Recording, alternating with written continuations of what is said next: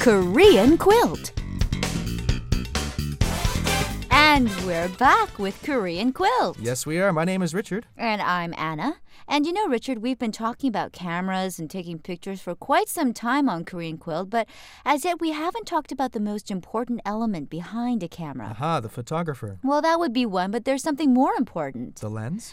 Okay, we're going to have to stop this guessing game, Richard. No, what I'm talking about is the battery behind the pictures. Ah, yes, the battery, the infamous battery. And fortunately enough, the battery in Korean is just the same as English with a slight, of course, pronunciation difference. In Korean, it's 배터리가. And so when we say I have no battery, we can say 배터리가 없어요. Right, I have no battery or there's no battery in the camera.